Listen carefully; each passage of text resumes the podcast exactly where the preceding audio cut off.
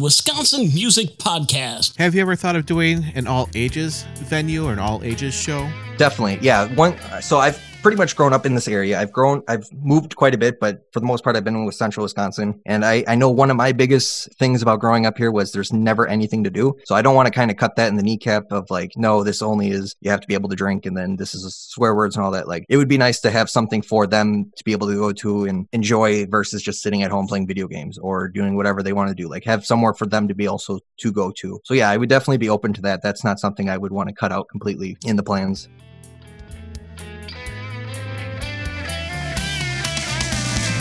Here to introduce you to the great musicians and music businesses and organizations of Wisconsin.